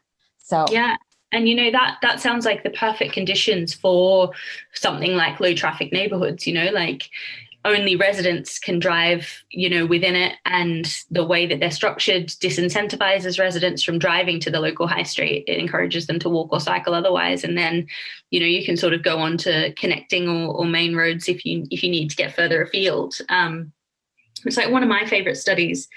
I don't know. Are you familiar with the research of Donald Appleyard? No. So um, he did this research, I think it was in the 70s, um, on the fact that if you live on a quiet street, on average, you will have two more friends than someone who lives on a busy one. Um, and he found that there was like a direct correlation between how how many friends and neighbor neighbors someone had and how much traffic went by their street all the time so wow. for me you know I I I want to be able to walk and cycle in a way that is safe and pleasant, but I also want to know my neighbors, and I also want to live in a thriving local community. Um, and for me, a big part of that is you know reducing the number of cars. For me, you know, a busy road is a barrier, um, and I want as fewer barriers in in my neighborhood as possible. And and since these changes have come into effect, you know it takes me forever to get anywhere now because I'm constantly running into people that I know and stopping and having conversations. And, you know, I didn't think that was possible in London. Like that's that's something I thought I was giving up when I moved to the big city on the other side of the world. Um, but like you're saying, you know, I live in a village in London, and I'm starting to get to know more and more people in my village, and it's beautiful and wonderful. And you know, we didn't do it when there were more cars, and I think part of that is just like we were just angrier and more tired, and like didn't like being outside. Um, and as you said, like every time I'm in a car, I'm always amazed at the transformation in my personality. Like if I see a pedestrian walking in front of the car, I'm like, oh, move.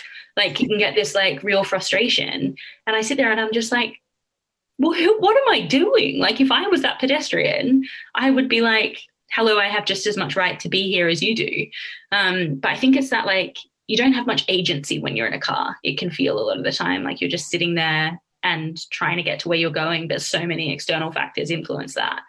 Um, and i think that like nothing enables you things just disable you and, and that's what you can end up focusing on.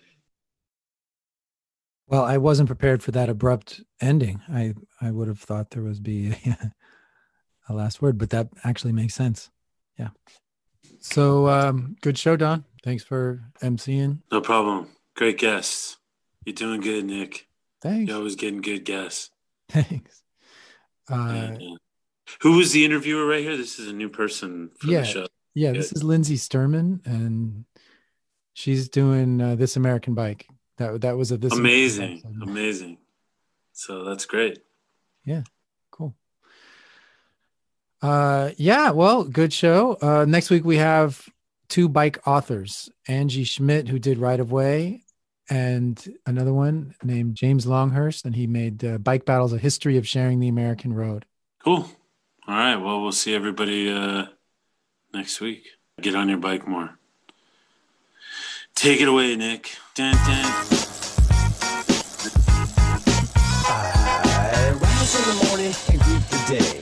Day. Pull out the bike and I'm on my way. The transportation shows I care. Every turn of the pedal cleans the air. Green and the green I'm saving the planet, just like my friends Dale, Sean, Toby, and Janet. No greenhouse gas, a tiny carbon footprint up your ass. I'm on a motherfucking bike. I'm on a motherfucking bike.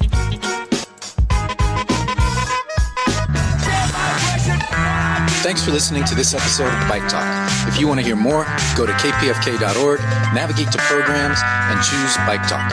On the Bike Talk page, click on the archives link to play or download shows posted in the last four months. Go to biketalk.com and copy or click on the RSS link to subscribe. Our Twitter handle is Bike Talk PFK. On Facebook, we are Bike Talk. You can become friends and join our group.